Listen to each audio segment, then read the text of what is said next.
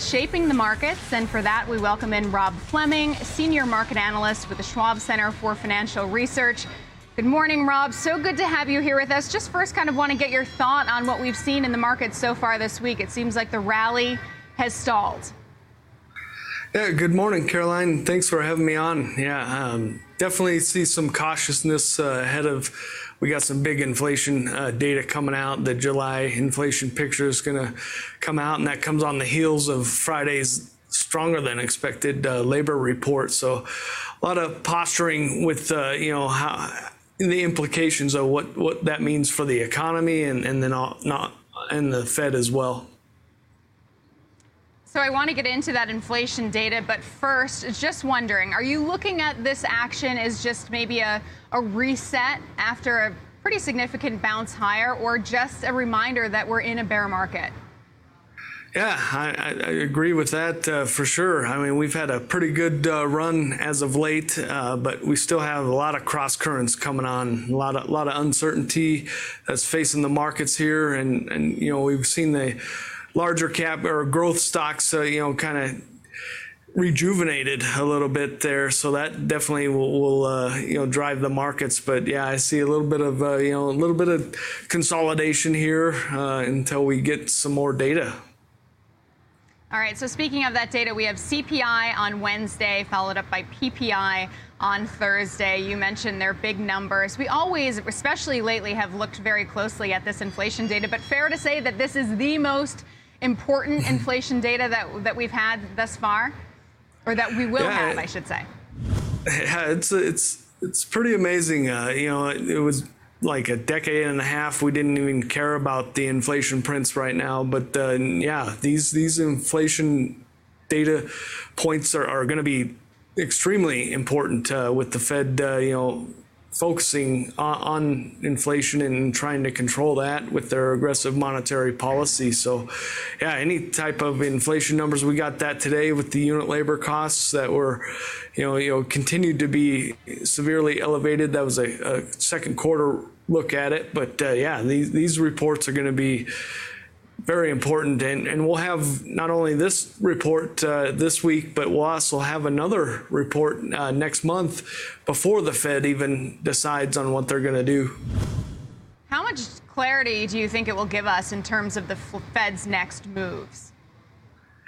Yeah, it's going to be interesting to see. I mean, we've seen uh, you know commodity prices come off the boil. We've seen some some materials prices you know go down and but we're still seeing you know pretty sticky uh, services uh, sector uh, prices and mainly the shelter costs. That's going to be something to, keep a close eye on because that is a more stickier component and a big component of, of the consumer price index. So we'll, see you know I mean one month doesn't make a you know a trend. So and the Fed's made it clear that they need to see decisive illustration of inflation coming down before they you know pivot or, or make a make a change on on their policy. Yeah, I believe the key number for uh, CPI will be 8.8% or lower. You mentioned the rejuvenation in growth stocks that we've been seeing. We've also been seeing some increased appetite for some riskier, uh, maybe hmm. you want to call them lower quality stocks, although I am seeing right. the meme stocks lower today. But uh, what do you make of, uh, of that kind of risk on sentiment?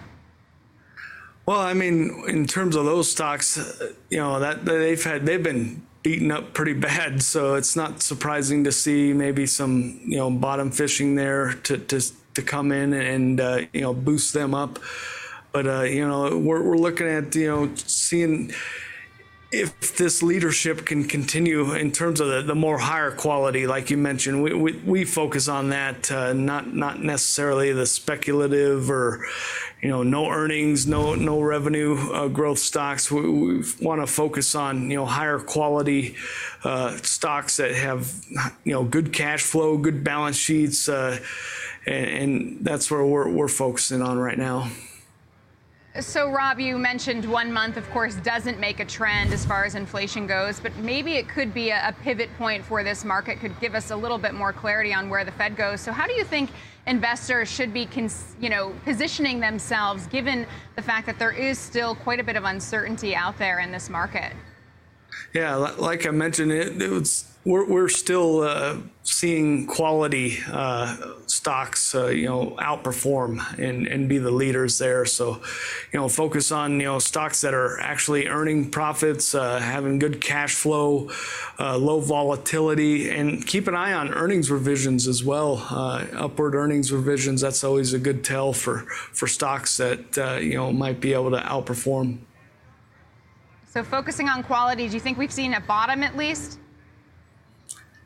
Well, it's it's too early, I think, to tell. Uh, and we've definitely seen, uh, you know, a, you know, pretty good bounce off the June 16th lows there, but we're bumping up against the, at least the S&P 500 is getting up against some some pretty good technical levels there, the the 4180, 4200 level.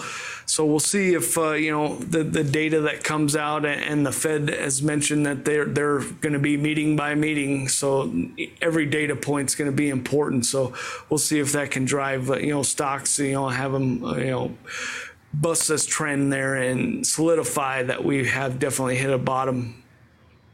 All right, we'll leave it there. Rob, thanks so much for your insights. Really appreciate you joining us this morning. Thank you.